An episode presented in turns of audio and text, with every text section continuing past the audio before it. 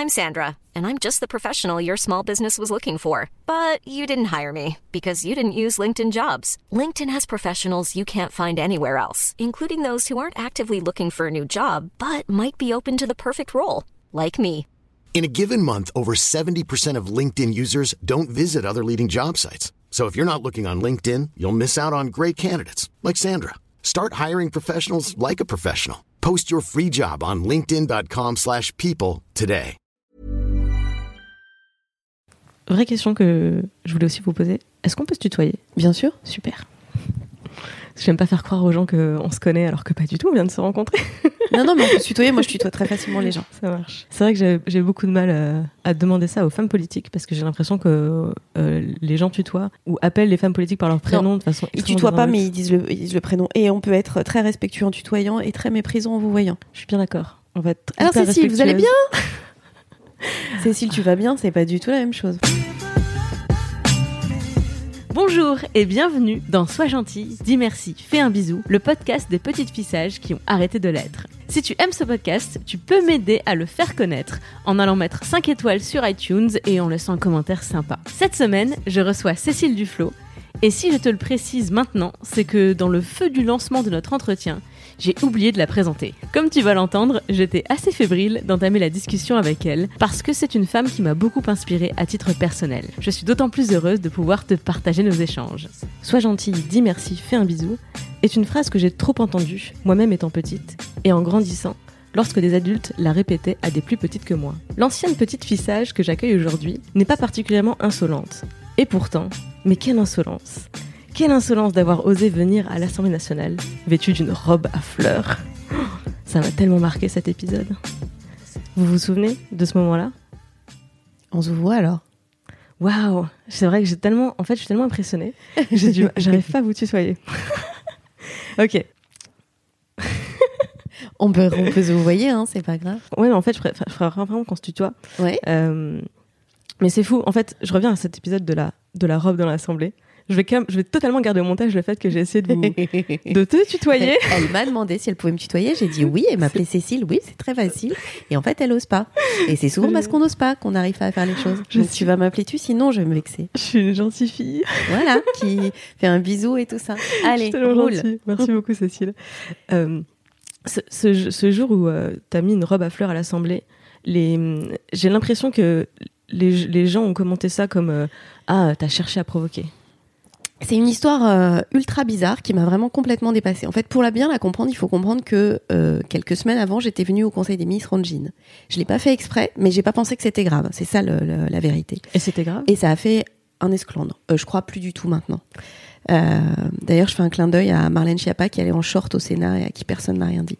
C'est ce qui était le plus dur à vivre, c'est qu'à cette époque, euh, il y avait plein de mes collègues ministres qui faisaient des trucs beaucoup plus baroques avec les vêtements, mais que moi, je passais pas au travers des gouttes. Du coup, je me suis acheté cette robe parce qu'elle ferait pas d'histoire. Je me souviens très bien, je l'avais pas avant. Je me suis dit bon, ça, elle fait un peu vieille, voilà ce que j'ai pensé. Elle a des manches, elle a pas de décolleté, elle arrive sous les genoux. Je me suis dit personne va rien me dire, elle est pas moulante. Et quand ça a fait ce pataquès qui était énorme, bien plus énorme que ce qu'on entend euh, dans la vidéo, je me suis dit ah non, c'est pas vrai. Et du coup, je me suis tue. En fait, si on regarde les jours d'après, je me suis planquée, je voulais pas en parler.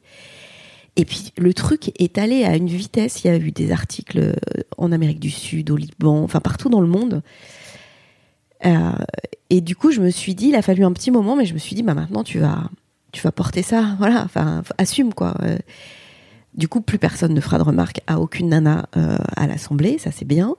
Mais finalement, je suis devenue, à l'insu de mon plein gré, comme dirait l'autre, une espèce de euh, d'étendard de cette histoire des femmes et du sexisme. Et, maintenant, je, bah du coup, j'accepte ton invitation, j'accepte d'en parler parce que je me suis dit, je pense que ça a marqué plein de gens, plein de jeunes femmes, plein de plus jeunes encore. Et je suis sûre, et c'est ça qui me motive, c'est que dans quelques années, ça deviendra un truc totalement anachronique.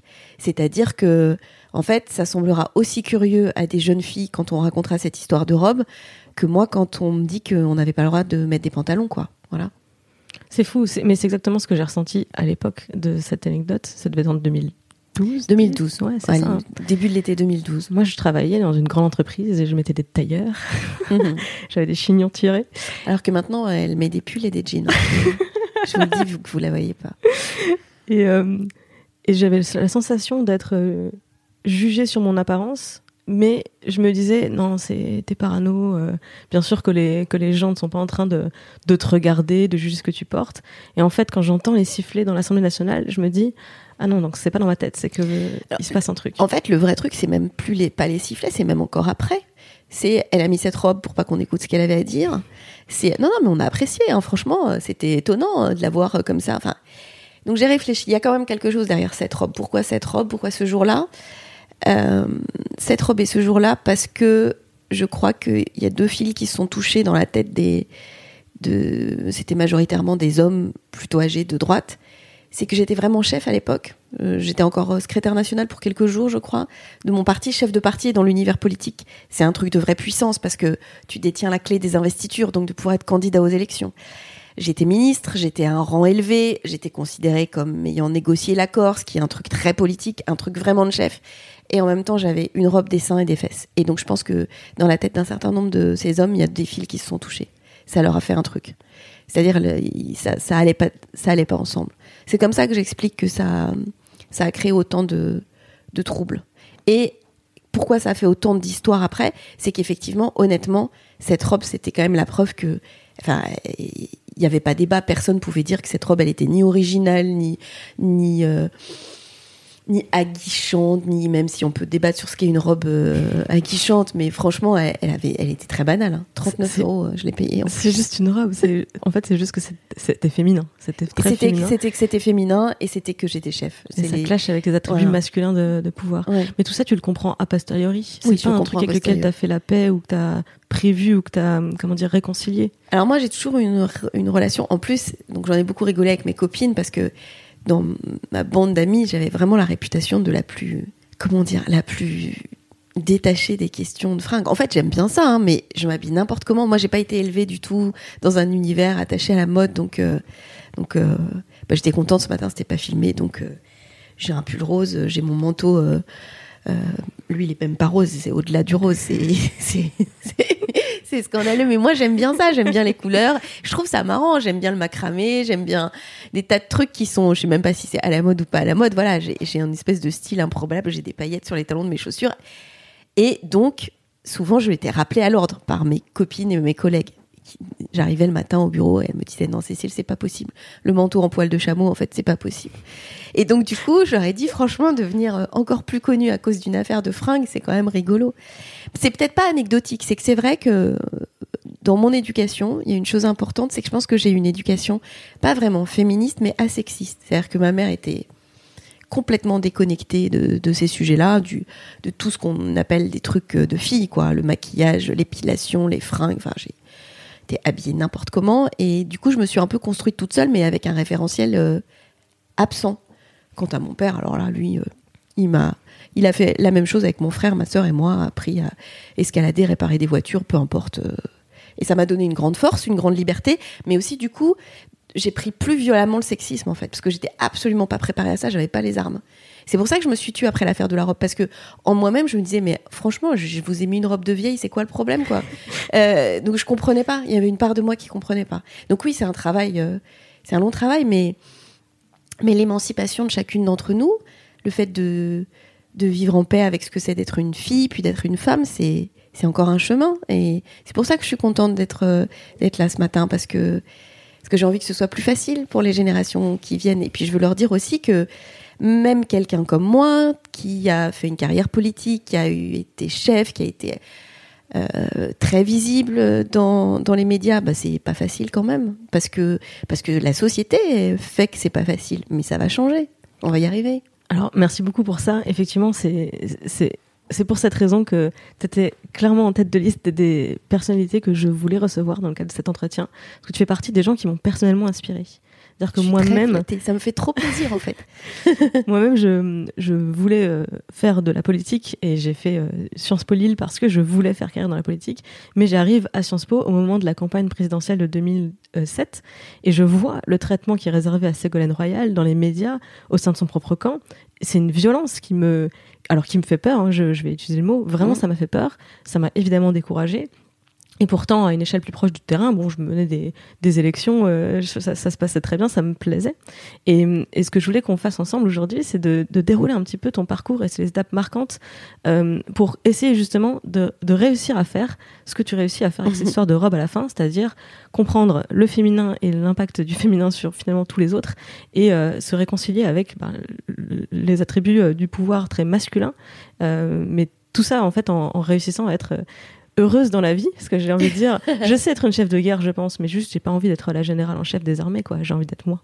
Oui, et puis en fait, euh, j'ai une phrase très importante, une phrase de mon petit frère, qui a dit, qui dit souvent, on n'a qu'une seule vie, et c'est vrai. Il a dit ça un jour, et j'avais une discussion assez douloureuse avec ma mère et ma grand-mère sur ce que je devais faire, pas faire, etc., ce que ça impacterait pour mes enfants. Et mon petit frère, qui était assez jeune, encore même très jeune, il était dans le chambranle, appuyé contre le chambranle de la porte. Il a dit, je vous écoute, hein, euh, franchement, je vous écoute, mais enfin, Cécile, elle a qu'une seule vie, elle a aussi le droit de se faire plaisir. Et étonnamment, c'est mon petit frère qui a instillé un, un truc chez moi, alors que j'essayais de faire des arbitrages entre ma vie personnelle, mes enfants, mon travail. Je savais pas trop quoi faire. J'essayais de faire au mieux. Et mon frère, en fait, il a dit un truc, fais-toi plaisir et fais-toi plaisir, fais-toi confiance. Euh, ça veut pas dire fais n'importe quoi et ça veut pas dire sois égocentrique, mais on peut se faire plaisir, se faire confiance et penser aux autres. En fait, les deux sont pas incompatibles. Voilà. Et moi, c'est vrai, le prix à payer, parfois, il, est, il, il, existe, mais moi, je veux tout. Je veux tout. Je veux, je veux réussir, je veux être heureuse, je veux des enfants, je veux que mes enfants aient bien, je veux un amoureux, je veux, je veux tout. Je veux pas avoir à choisir une chose. Et c'est vrai qu'au début de ma vie politique, donc il y a 15 ans, j'ai vu des femmes d'une cinquantaine d'années qui, par exemple, avaient réussi politiquement, qui avaient été des militantes acharnées, mais qui avaient fait une croix sur les enfants, par exemple. Et ça, euh, ça je voulais pas. Du coup, j'ai eu un système euh, d'autodéfense assez particulier. J'en ai eu plein, vite. Comme ça, c'était fait. J'avais plus à me poser la question. à propos d'enfants, comment tu étais toi-même quand tu étais enfant? Si je te renvoie à environ 7 ans, alors, quel, quel est l'âge de tes frères et sœurs? Où tu es dans la famille? Comment tu Je suis l'aîné, je suis un monstre de timidité. C'est vrai? Un monstre de timidité. Euh, je suis cachée derrière euh, mes parents, j'aime pas me séparer d'eux. Et quand on est dans des groupes d'enfants, j'ai une petite sœur qui a deux ans de moins. Et elle se fait des amis, et ensuite je rejoins les amis que ma sœur s'est fait. C'est ça la vérité. Je suis. Et d'ailleurs, la première fois où je passe à la télé, il y a des amis de mes parents qui les appellent en disant Mais c'est pas possible, c'est pas Cécile. Euh, ils trouvent ça complètement absurde. Et mais vraiment, enfin, j'étais toute petite physiquement. Je suis pas très, toujours pas grande. J'étais toute maigre. Ça, je suis plus maigre. Euh, j'étais très discrète. J'avais un an d'avance. J'étais très bonne élève et du coup, c'était un handicap parfois. Donc voilà. Et, euh, et à quel moment ça a changé?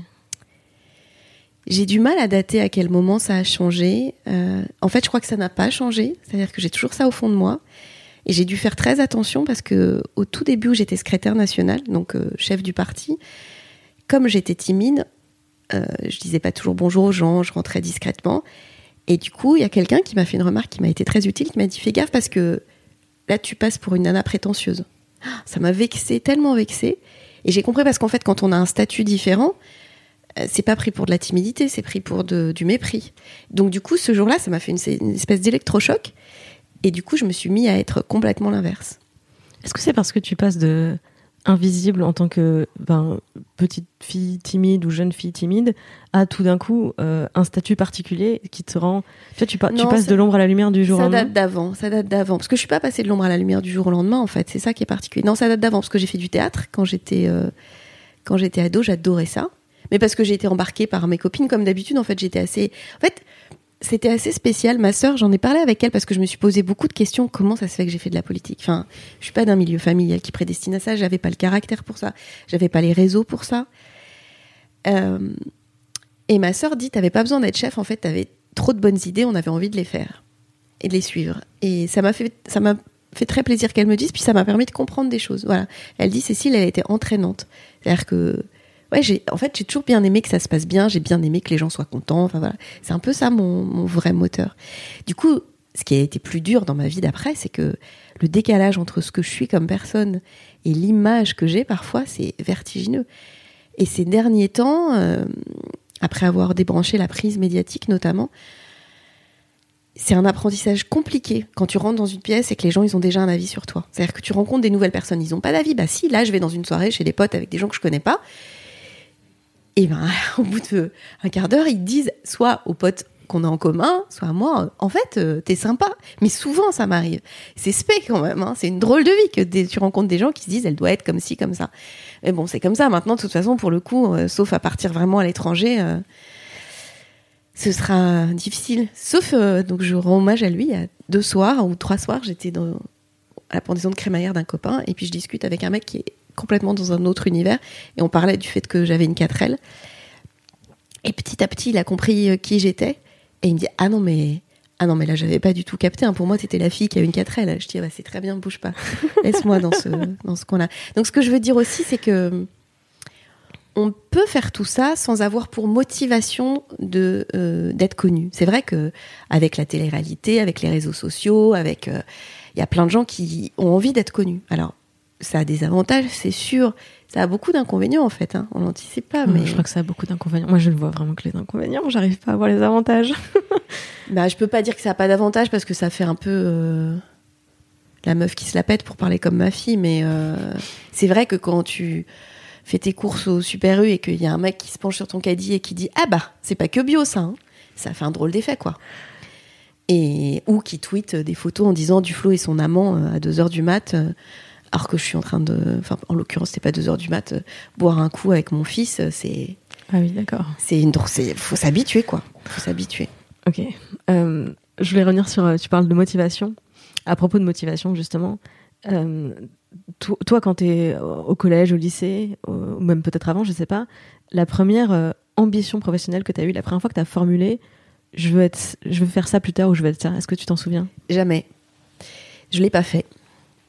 Euh, je l'ai pas fait. J'avais pas du tout de et je l'ai pas eu pendant longtemps parce que même quand j'ai fait mes études à l'ESSEC, donc on est en 2000, 99-2000, il y avait une espèce de, de, cours sur euh, choix de vie et parcours professionnel ou je sais pas quoi, avec un test. Et j'ai eu tout juste 10 parce que j'ai fait la grève de ce truc.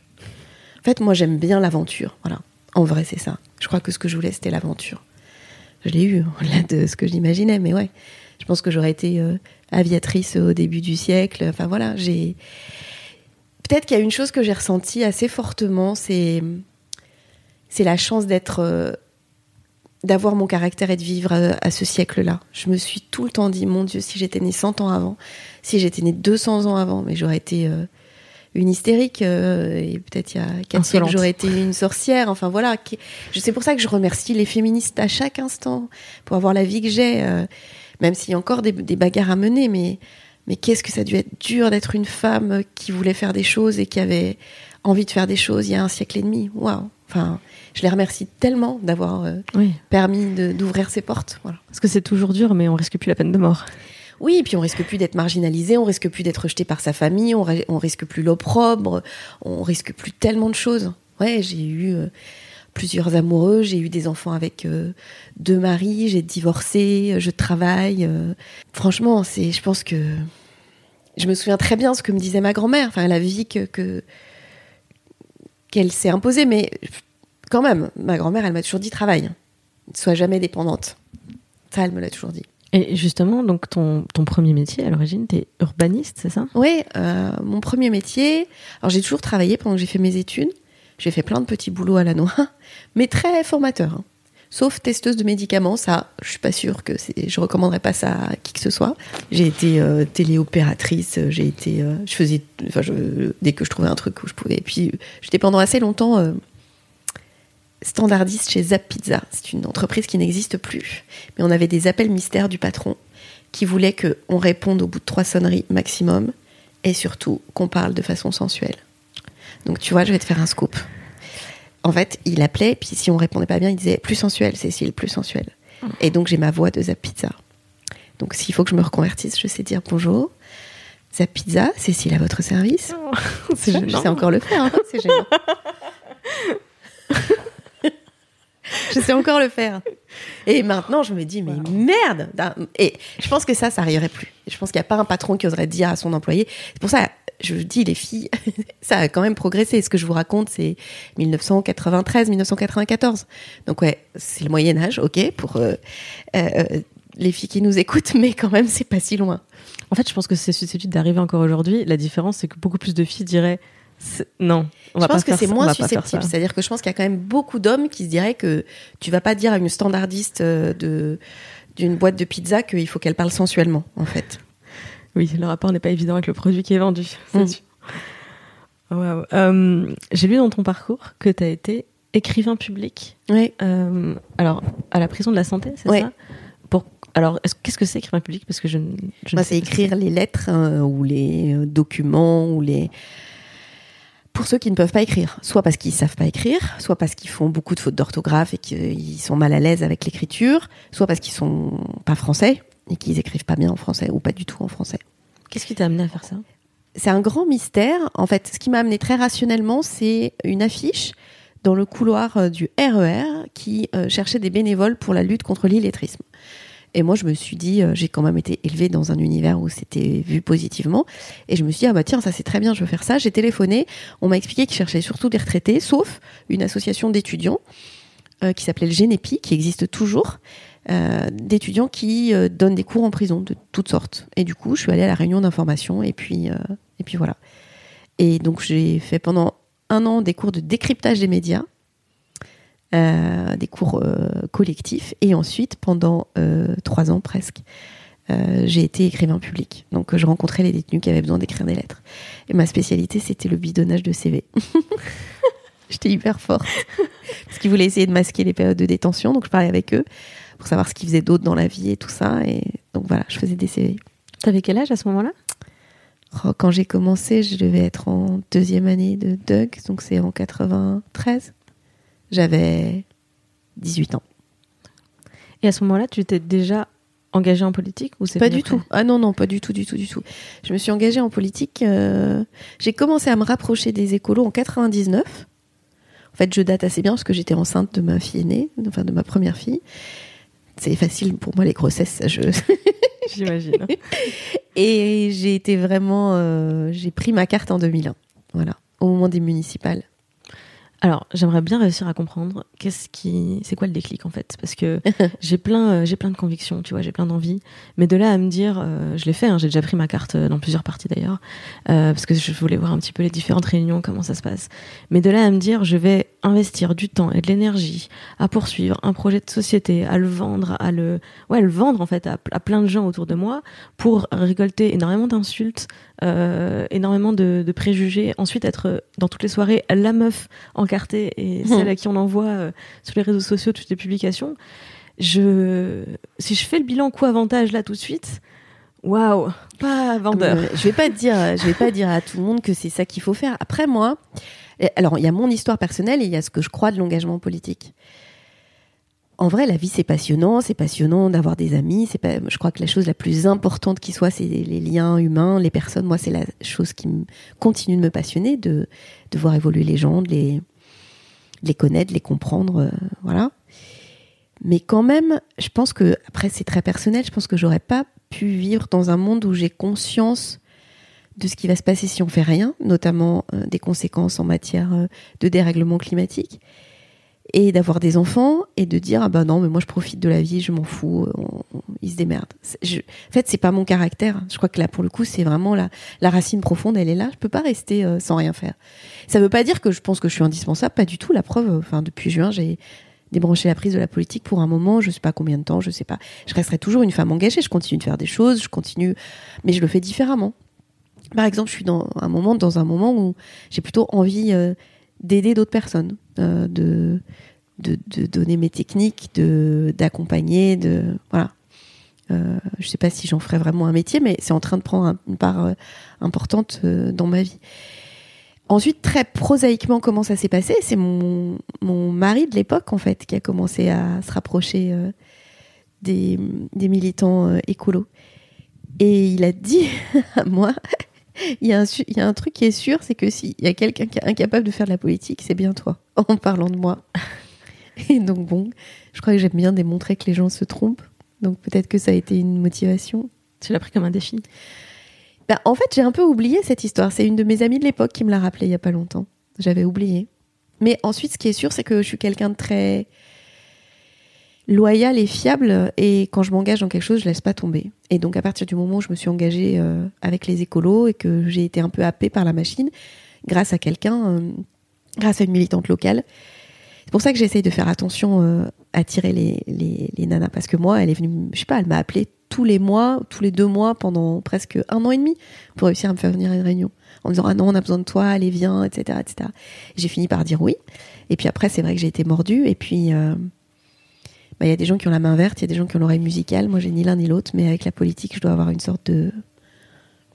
Je sais pas, j'appelle ça avoir du museau, moi, mais. Euh, pour pas dire un don, mais une, une sensibilité particulière. Qu'est-ce que Qu'est-ce que tu en as retiré? Je pense notamment au début, parce qu'une fois que bah, tu, ta carrière elle est vraiment lancée dans ce milieu, tu vois, je peux comprendre que bah, voilà, tu, tu vois, tu vois surtout que tes propos ont de l'impact. Tu vois, quand tu dis quelque chose, tu me parlais tout à l'heure, tu as un compte Twitter aujourd'hui avec énormément de followers. Quand tu dis quelque chose et que tu vois que c'est repris, commenté, que ce que tu dis a de l'impact, j'arrive à voir la motivation. Mais quand tu rentres dans le parti euh, au début et tu fais du tractage sur les marchés, ce que moi j'ai connu, j'avais du mal à comprendre, à voir quel était, euh, à trouver finalement un, ancrage. Tu vois ce que je veux dire? Alors moi très vite j'ai trouvé des gens très sympas, euh, les gens avec qui j'ai fait la campagne municipale localement et puis euh, celui dont j'étais le suppléant pour les législatives. Alors être candidate suppléante aux élections législatives en 2002, c'était quand même assez spécial. Et puis on n'était pas très nombreux. Euh. Ah oui, bah 2002 c'était. Euh, bah 2002 c'était après le 21 avril, donc c'était violent. Et du coup, moi, je me... très vite, c'est les liens avec les gens qui ont été un sujet important. Et d'ailleurs, euh, au-delà de toute l'expérience, de l'intérêt, de tout ce que j'ai vécu, de, de, la grande satisfaction que j'ai d'avoir fait des choses politiquement, parce que je sais qu'il y a quelques sujets qui ont changé la vie des gens en vrai, genre le pass unique par exemple.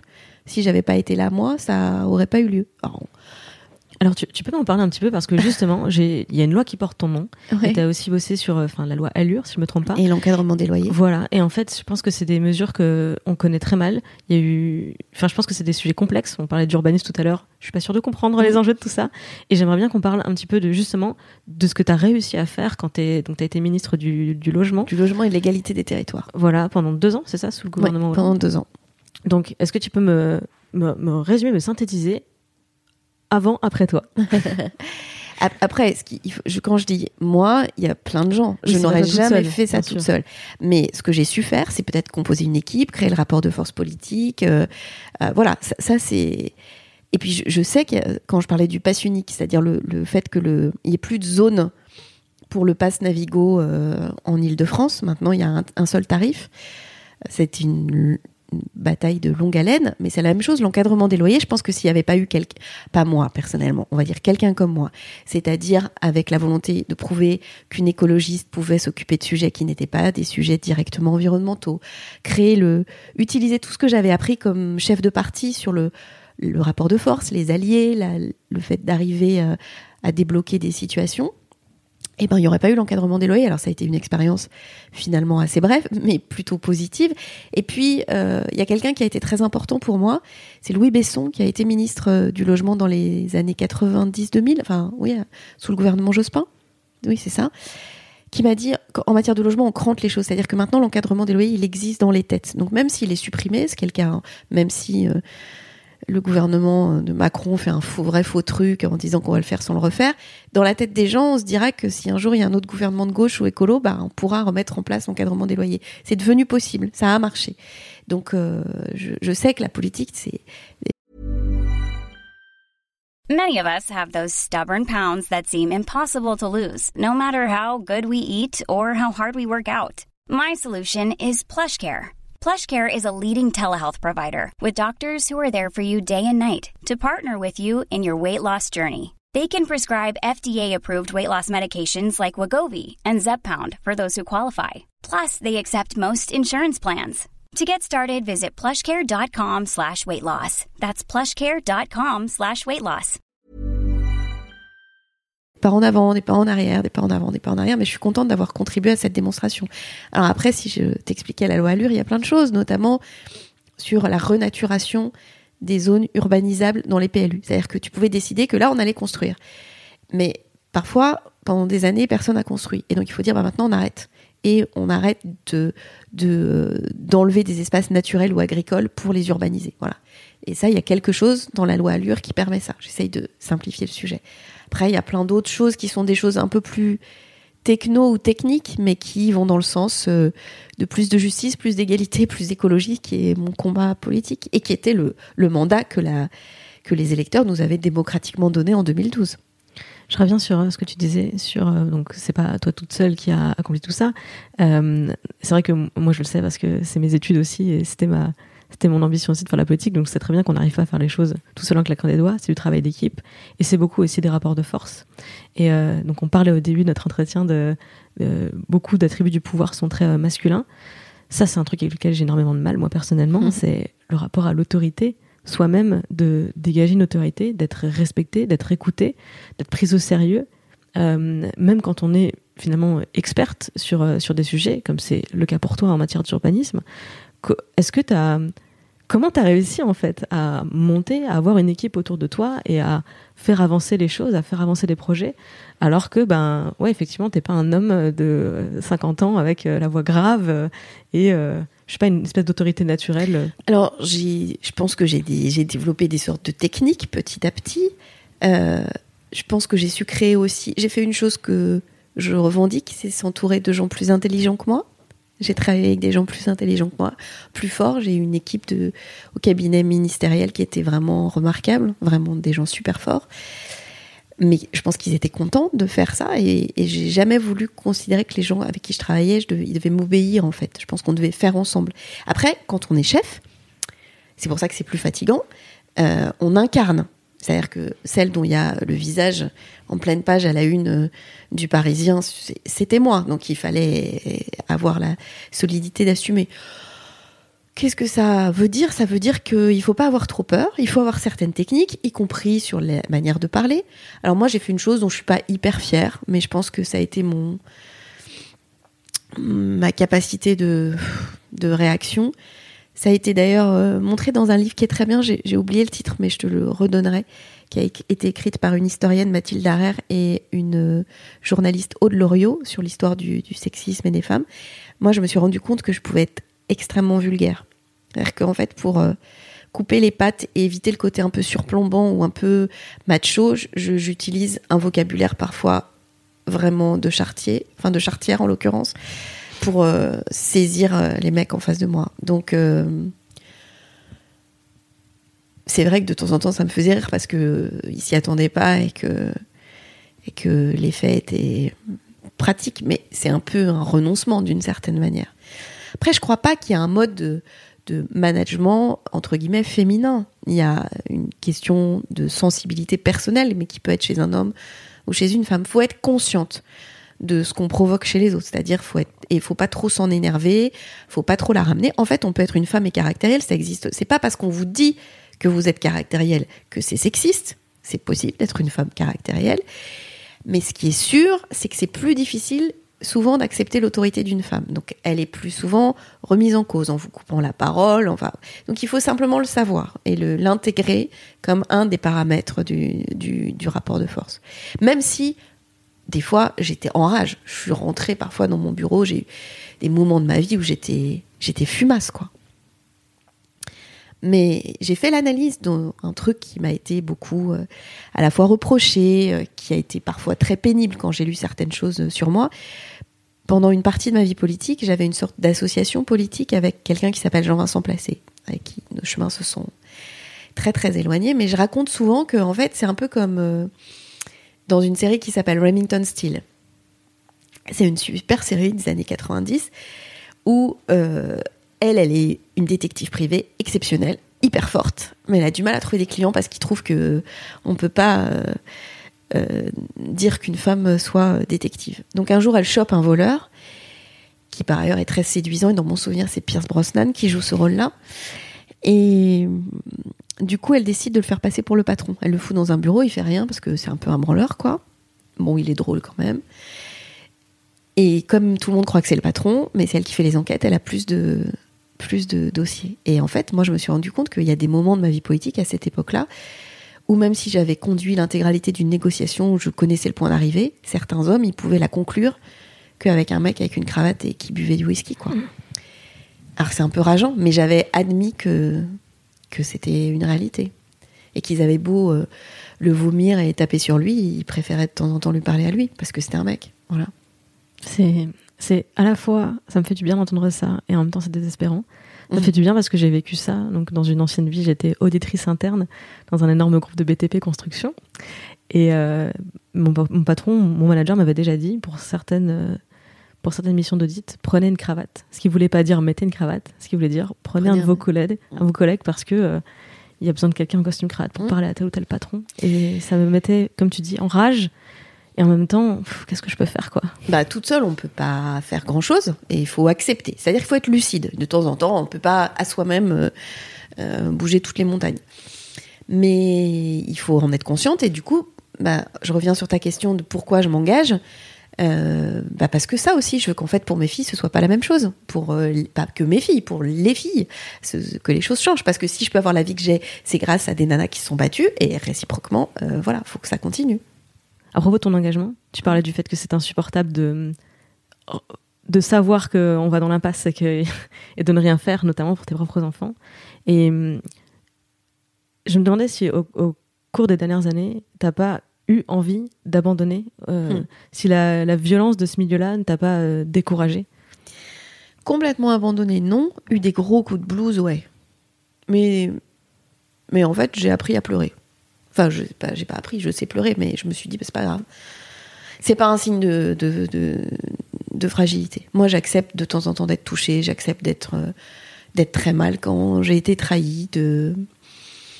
parce que ça m'a évité de devenir une espèce de machine sans, sans sentiment aussi, hein, parce que c'est quand même la violence et l'intensité des attaques et la permanence font que le risque c'est de se faire une armure et moi je voulais pas devenir une une espèce de personne insensible.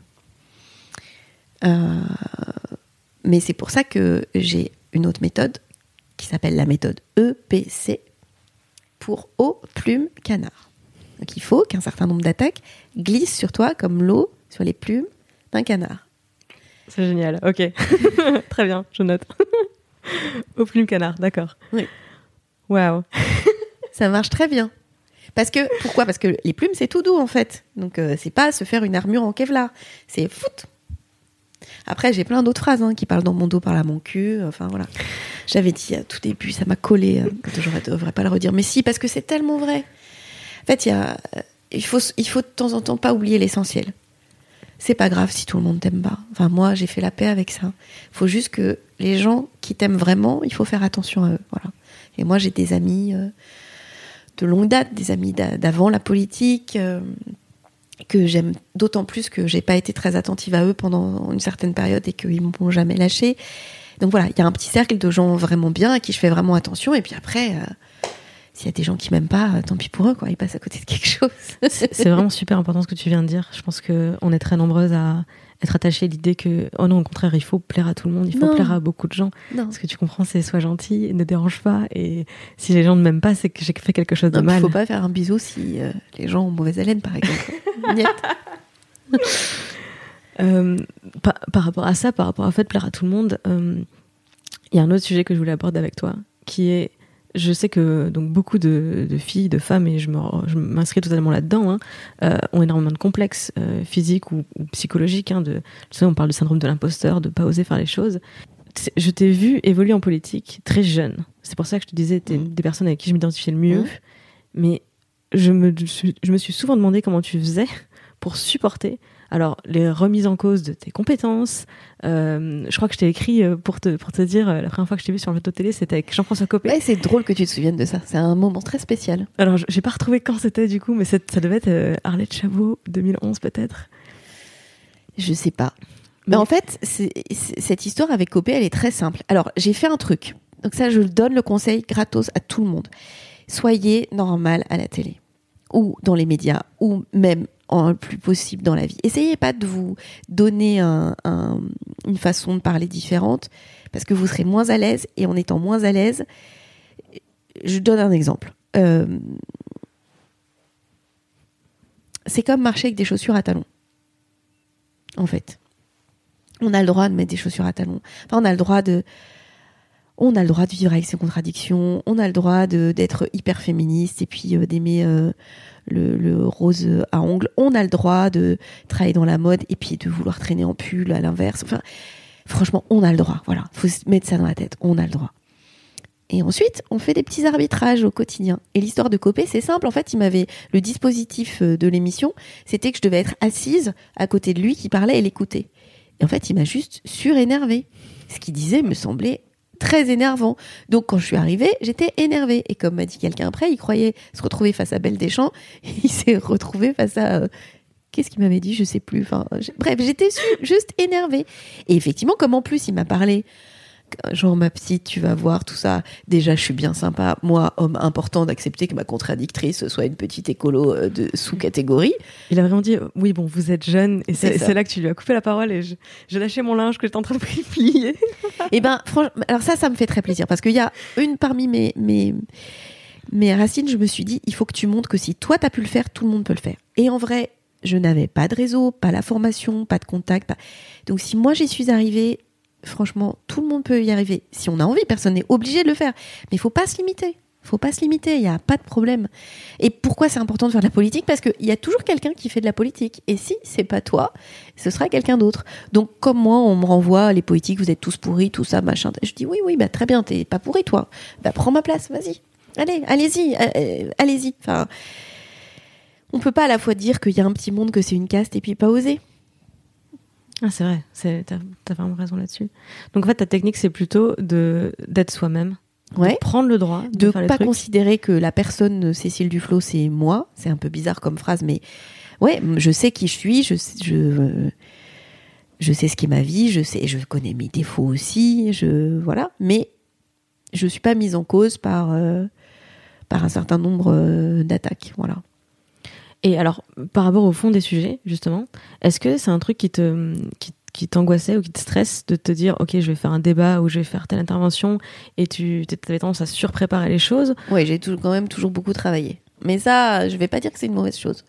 Et je pense que pour le coup, euh, quand on dit il y a des gens qui sont capables d'y aller comme ça sans savoir, moi ça enfin, j'aime pas faire des erreurs, euh, mais c'est accessible à tout le monde hein, de travailler. Et pour ça, il suffit de se mettre en relation. Puis, en vrai, je le dis euh, aux gens qui nous écoutent et aux filles qui nous écoutent et qui n'imaginent pas ce que c'est la vie sans Internet. Mais moi, j'ai vécu sans Internet. C'était autrement compliqué. Là, tu prends ton téléphone, tu tapes un sujet et tu réussis à trouver les infos sur le truc. Voilà. Et tu vérifies, ouais, c'est vrai. Mm.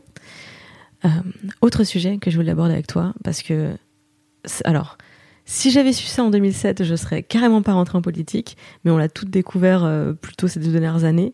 Mais euh, le, le milieu politique n'était pas du tout épargné par le harcèlement sexuel. Et euh, donc, c'était en mai 2016, suite à l'affaire Denis Baupin, tu étais chez C'est à vous, avec Anne-Sophie Mhm. Lapix. Et t'as raconté un truc qui m'a, qui m'a retourné, qui m'a retourné l'estomac. Donc, c'était, tu as travaillé dans un bureau d'études? Et les mecs autour dans ton bureau d'études faisaient des montages porno avec ta tête. Mhm.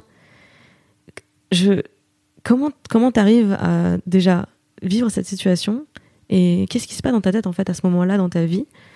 Comment tu gères ça en fait? D'abord, je suis très jeune et la vérité m'oblige à dire que donc il n'y avait pas Internet à l'époque et euh, je n'avais jamais vraiment vu d'images porno. Donc euh, la première fois, j'ai eu un haut le cœur. En fait, je me souviens toujours, c'était une photo. euh, Il y avait ma tête en arrière-plan et en premier plan le corps d'une femme avec les jambes écartées et j'ai eu un haut le cœur. Et ils avaient mis ça en, en image d'économiseur d'écran. Donc quand j'ai fait autre chose à côté, j'ai retourné la tête pour regarder mon ordinateur et je suis tombée nez avec ça. J'étais hyper en colère, mais ce qu'il faut comprendre, c'est que aujourd'hui, euh, tout le monde saurait maintenant avec tout ce qui s'est passé que c'est pas possible. Moi, j'ai pensé que je devais faire avec quoi, et presque un peu que c'est moi qui étais coincée parce que ça me faisait pas rire. Et j'en ai parlé il y a pas longtemps avec mes parents en racontant ça et mon père me dit mais tu nous avais jamais parlé de ça. Mais il me dit mais je me souviens très bien que tu voulais te barrer de ce boulot. Bah c'était à l'époque où je faisais des tas de boulot et oui je me sentais pas bien. Ce dont je me souviens aussi c'est qu'il y avait un des mecs de ce bureau d'études qui était hyper mal à l'aise et qui me faisait des regards en me disant je suis désolée je suis désolée. Mais en fait ce que j'ai envie de dire c'est que si lui il avait parlé, s'il leur avait dit vous arrêtez maintenant c'est n'importe quoi, ça aurait tout changé. C'est pour ça que les hommes sont des alliés parce que bien sûr que tous les hommes sont pas comme ça. Et il y en a plein que ça choque. Et même, il y en a plein qui n'imaginent pas comment sont certains de leurs congénères, pour de vrai. Et d'ailleurs, je pense qu'au fil du temps, les femmes euh, développent des antennes. On sait euh, assez vite, les mecs, euh, glauques. Et par ailleurs, c'est pas ceux qui ont l'air, euh, c'est pas ceux qui font des, des, blagues graveleuses forcément hein, qui sont qui sont glauques. Hein. c'est ceux qui ont l'air bien propres sur eux parfois. Hein, donc faut faire attention. Qu'est-ce que j'ai fait à l'époque? Je suis venue avec mon mec qui était euh, hockeyeur, qui faisait 1m95 euh, pour les impressionner. Et ça a marché. Et je lui avais dit que c'était pour ça. Hein. Donc, euh, donc ouais, on, a, on a changé d'époque quand même sur ça. Mais c'était pas dans la politique, hein, donc il faut faire attention. Euh, c'est pas, enfin, c'est partout. Mais je suis très contente que les choses bougent parce que je pense que c'est pour ça que j'aime aussi les réseaux sociaux. On stigmatise beaucoup les réseaux sociaux. La dernière fois que j'ai vu des, des, images porno avec ma tête, c'est euh, un compte Twitter qui me met en. Franchement, si j'avais l'énergie et de l'argent, parce qu'en fait ça coûte cher, je porterais plainte. Parce que c'est. Parce que ça c'est chiant en fait. C'est vraiment chiant et c'est Enfin, si les mecs ils ont des problèmes ou les nanas, mais je pense qu'ils qui se fassent des trucs pour eux-mêmes, quoi. Je m'en fous qu'ils utilisent ma photo, mais qu'est-ce qu'il a besoin de me l'envoyer à moi? C'est qu'est-ce qui se passe dans sa tête? Ça, c'est mon questionnement.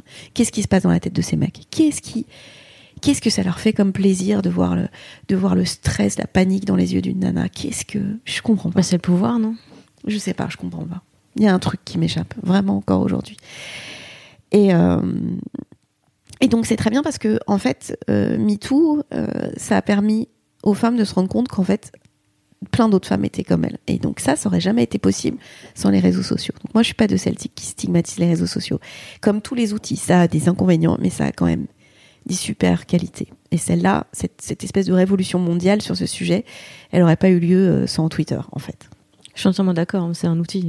Il a les défauts et les beaux côtés de, de l'humanité euh, au sens euh, littéral mm. du terme, hein, de, de, nos humanités. Euh, je comprends beaucoup de trucs en fait en, en, parlant avec toi grâce à cette discussion. cette histoire de cette histoire d'envoyer les fantasmes ou d'envoyer des, des, montages photos, c'est qu'une question de pouvoir. Et c'est marrant comme tu disais que euh, tout, ton, tout ton rapport à l'autorité, les motivations qui t'ont en politique, c'est de vouloir faire des choses. À aucun moment tu m'as parlé de vouloir diriger, de vouloir contrôler. Et en fait, euh, le harcèlement sexuel, ça n'a jamais été euh, sexuel en fait. C'est un rapport de force, c'est un rapport de, de, pouvoir et de domination. Oui, c'est pour ça, qu'il est particulièrement marqué dans la politique. C'est qu'il y, a une y a une confusion très forte entre entre pouvoir, domination, séduction. Il y a un mélange total. Et, et donc c'est pour ça que ça, ça a duré. Mais je le dis avec humilité, moi j'ai été prise là-dedans aussi. Hein. J'ai, j'ai répondu à une interview en 2016. C'est ça hein. Oui, je pense. En 2016, 10 mai 2016, c'était euh, l'affaire Beaupin, non. Donc c'est l'année d'avant. C'est avant. Le truc des journalistes politiques. C'est le début, en fait, qui font une tribune. Euh, Nous, euh, femmes journalistes politiques, victimes de sexisme. Ouais, c'est ça, exactement. Et moi, je réponds à une interview dans JDD.fr et dans laquelle je dis qu'en gros, chez nous, euh, les écolos, avec le, avec la parité, tout ça, ça n'existe pas. L'interview est mise en ligne et je reçois un message de quelqu'un qui me dit, il y en a qui doivent te dire merci. Et je me dis, putain, mais c'est vrai. Parce que, en fait, en 15 secondes, je pouvais citer 10 histoires qui m'étaient arrivées à moi. À moi personnellement, pas à d'autres femmes. Et donc, j'ai fait corriger la fin de l'interview. Et j'ai écrit un texte à l'époque que j'ai pas publié, que j'ai pas osé publier, qui s'appelait euh, Comment j'ai corrigé la fin d'une interview, le sexisme expliqué à moi-même. C'est que, en fait, ce qui se passe, c'est ce qui s'est passé. Ça a ramené dans ma mémoire plein d'événements que j'avais oubliés moi. Parce qu'en fait, faut vivre avec. Parce qu'en fait, tu, soit tu te barres, soit tu les supportes. Et j'ai supporté des trucs que j'aurais pas dû supporter. Euh, parce que mon cerveau politique ou parce que je savais, j'étais chef de parti. Quand je parle de choses que j'ai supportées, c'est pas sur des autres, sur moi-même. Je me disais le but est plus important. Donc euh, si tu commences à foutre le bordel avec machin, à dire ça, voilà. Donc j'ai encaissé des trucs que j'aurais pas dû encaisser, bien sûr, bien sûr. Et même c'est ça qui était terrible, c'est que j'ai oublié. Il y a des choses que j'avais oubliées. Je m'en suis souvenu après. Et je pense que si je les avais oubliés, c'était pour, euh, pour supporter, en fait. Voilà. Donc, euh, ça a été un moment particulier, quand même, cette, euh, cette époque récente. Il y a un autre truc, je pense que MeToo et toute cette histoire débloque, c'est que on est, on est plus seul. Et on parle encore une fois d'un rapport de pouvoir à l'autorité. Si tu viens dire que tu, tu, subis quelque chose, tu subis une situation, ça clash avec l'idée que tu es en contrôle et que tu es, comme tu mmh. disais, chef de parti. Je pense que c'est une difficulté supplémentaire, non? Ouais, euh, ouais, parce que en fait, tu peux pas être euh, chef et victime. Oui, c'est ça. Alors que si, mais, Et mais non, du coup. La preuve que t'es un bon chef, c'est que tu peux encaisser. Sauf que quand t'es un homme, tu n'encaisses pas la même chose. euh. Tu C'est pour ça que ça m'a beaucoup, beaucoup, beaucoup choqué. ces nanas qui disent euh, bah c'est bon, faut leur foutre un pain dans le métro s'ils touchent les fesses, etc. Mais c'est qui le mec à qui on a touché la bite? Est-ce que on en connaît juste un? Parce que c'est le truc, c'est que c'est pas savoir se défendre et de dire eh ben ouais c'est comme ça, donc faut apprendre aux filles à se défendre. C'est finalement accepter quelque part. Donc euh, moi je dis les, mecs mais je crois que même les, chez les mecs sympas et pas du tout harceleurs, ils se rendent pas compte parce qu'ils se rendent pas compte. Et faut quelque part, faut pas leur en vouloir. C'est pour ça que c'est très bien que ça soit passé parce que je pense qu'un certain nombre de mecs se sont dit ah ouais putain c'est vraiment ça leur vie. Parce que y compris quand t'es la nana d'un mec, tu dis pas forcément ce qui t'est arrivé parce que t'as peur qu'il s'énerve, qu'il pique une crise, que voilà. Si c'est un de tes collègues qui est lourd, qui déboule à ton bureau, qui fout le bordel, toutes les nanas ont ressenti ça. Donc c'est vrai que beaucoup de femmes n'en ont pas parlé, y compris à leurs plus proches, mais moi la première. Et, euh, et donc c'est très bien parce que tu as une prise, cette prise de conscience collective et que en fait si ça t'arrive c'est pas toi qui as déconné, c'est pas ou tu dois pas faire avec. En fait non c'est anormal et c'est très bien, c'est très très très très bien. C'est le monde est en train de changer. C'est ce que je me répète tous les jours. Le de Oui, dire que bien sûr. on en est encore là. Bien sûr, on le en monde est- est... en train de changer et ça là. change que par crise. Moi je me souviens très bien avoir parlé avec quelqu'un après l'affaire Cahuzac en disant mais bordel, on n'aurait pas pu faire ces réformes sans avoir besoin de se taper euh, la honte intersidérale de ce truc. Et cette personne m'a dit, tu sais, les avancées en matière de lutte contre la fraude fiscale n'ont été faites que après des scandales. Voilà. Donc, j'ai fait la paix avec cette idée. Je pense que, y compris sur cette question de- des droits des femmes, euh, ça avance par à coup et, et avec des événements de cette nature.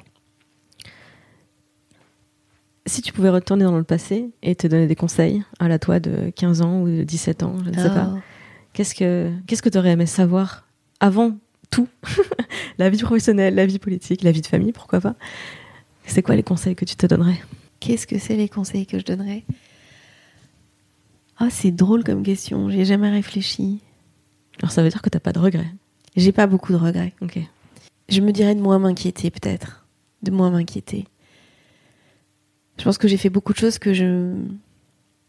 pour me prouver à moi-même que j'avais un intérêt en fait, quelque part. Et je me dirais, déstresse meuf, ça va bien se passer quoi. Voilà. Laisse aller, laisse aller. Voilà, je crois que c'est ça, surtout. Enfin, la vie est plutôt, enfin la vie a été généreuse avec moi. En fait, je, je pense que j'ai eu autant d'immenses chagrins que d'immenses joies. Donc, euh, des fois, je me dis, j'aurais mieux aimé que ce soit un peu, un peu moins pire, parfois, mais, mais voilà. Et, et surtout, ouais, bah, finalement, ça, je l'ai un peu fait, ne pas avoir de regrets. Si t'as envie, vas-y. Et puis, rien n'est jamais terminé. Enfin, voilà. Mais j'ai eu une grande leçon de vie. Et je leur en suis, et je leur en serai reconnaissante toujours. À 17 ans, j'ai emménagé juste à côté de chez mon grand-père. Donc c'était en 1992, donc mon grand-père avait 82 ans. Et sa femme avait 86 ans. Et j'ai vécu avec eux 7 ans. Donc jusqu'à leurs 90 ans. Et, et donc c'était des très vieilles personnes. Et ma grand-mère, surtout, mais mon grand-père aussi, était toujours plein de vie, plein d'énergie, plein de bonne humeur. Ils s'engueulaient, ils étaient amoureux, etc. Et je me suis dit, ouais, en fait, la vie, ça dure jusqu'à la fin. Je me souviens avoir dit un jour à ma grand-mère, tu sais, euh, lui, c'est pas vraiment qu'un copain, euh, c'est un peu mon amoureux. Elle m'avait fait un bisou sur la joue et elle m'avait dit dans l'oreille, tu sais, Cécile, je suis vieille, mais je suis pas débile. et ça m'avait fait tellement marrer. Et je m'étais dit, en fait, tout peut se passer jusque, jusqu'à la fin. Donc euh, voilà, je considère pas que l'important, c'est la jeunesse ou, ou tout ça. Enfin voilà, je, je, je, les remercie. Et ça, si il y a une chose que je peux dire aux gens qui m'écoutent, euh, croyez pas les gens qui vous disent profite de ta jeunesse après ceci ou n'aie pas d'enfants trop tôt parce que tu vas pas profiter de ta jeunesse ou aie des enfants maintenant parce que c'est maintenant qu'il faut en avoir ou euh, consacre-toi d'abord à ta carrière. En fait, fais ce que tu as envie. Fais ce que tu as envie. Moi, j'ai eu trois mômes avant 25 ans. Franchement, c'est une des meilleures décisions de ma vie alors qu'elle était totalement irrationnelle. On était fauchés comme les blés. J'avais pas encore de métier, j'étais étudiante et, chaque jour maintenant, je me dis que c'est vraiment super d'avoir mon âge et d'avoir euh, des enfants presque adultes. Donc voilà, faut faut faut pas avoir peur. Faut pas avoir peur et il faut faire les choses comme on l'entend. Et si on n'a pas envie d'avoir des enfants et que tout le monde dit ah ben non maintenant euh, c'est maintenant enfin quand même après tu vas le regretter. Non peut-être pas. Ma meilleure amie Sandy elle a pas voulu avoir d'enfants et elle voulait pas en avoir quand elle avait 18 ans et et, et elle en a pas. Et du coup on a deux enfants en moyenne toutes les deux si on les additionne. Les, les quatre miens et les zéros siens et, c'est- et voilà enfin franchement faut pas se laisser imposer un modèle. Faut pas se laisser imposer un modèle à soi-même. Parce qu'au fond de soi si on écoute bien, on sait ce qu'on a envie. Voilà. Merci beaucoup pour ces conseils. J'ai une dernière question. C'est quoi le pire conseil qu'on t'ait donné? Le pire conseil? Ouais. Parle pas comme ça, t'auras l'air d'être intelligente. T'avais quel âge quand on t'a dit ça? J'avais 20 ans. Et c'était, je pense, le conseil le plus sexiste et le plus con. Parce que finalement, quand j'ai commencé à parler, ça s'est pas si mal passé que ça. Ah non, je te le confirme. Merci beaucoup Cécile Duflo. Merci, Merci, pour cet entretien. Euh, alors en ce moment, tu fais un, un break de, de la politique. Ouais. Où est-ce que euh, où est-ce que les gens peuvent te suivre ou, ou te retrouver? Je suis revenue sur Twitter. Donc, euh, mon compte, c'est Cécile Duflo. Je réponds aux DM la plupart du temps, enfin, sauf aux insultes. hein. Et, et ben, sinon, ils peuvent se passer de moi hein, aussi. hein. Je suis pas indispensable. Mais, et c'est pour ça que j'ai répondu à ton invitation. euh, franchement, si, si je peux dire aux jeunes filles, femmes qui m'écoutent, osez. Franchement, vous vous rendez pas compte, euh, j'étais dix fois moins talentueuse, euh, douée, j'avais beaucoup moins de confiance en moi et j'ai fait tout ça. Il y avait, j'ai aucune recette. euh, allez-y, voilà, allez-y, faites, euh, faites-vous plaisir, faites-vous du bien. Et, euh, et ma- mon cri de guerre pendant une, une période, euh, je fais un petit coucou à ma copine Corinne, c'est Taillot chasse au minable. Voilà, Taillot chasse au minable. Merci beaucoup, sincèrement. Merci Clémence. Si tu aimes ce podcast, n'hésite pas à t'abonner sur iTunes ou sur ton appli de podcast préféré et à mettre une bonne note, par exemple 5 étoiles, et un commentaire. Ça permettra au podcast de gagner en notoriété. Si tu préfères traîner sur YouTube, tu trouveras le lien de la chaîne YouTube dédiée au podcast de mademoiselle.com dans les show notes de chaque épisode. Et si cet entretien te plaît, partage-le sur tes réseaux sociaux, parle-en à tes amis. Et je te donne rendez-vous un jeudi sur deux au petit matin.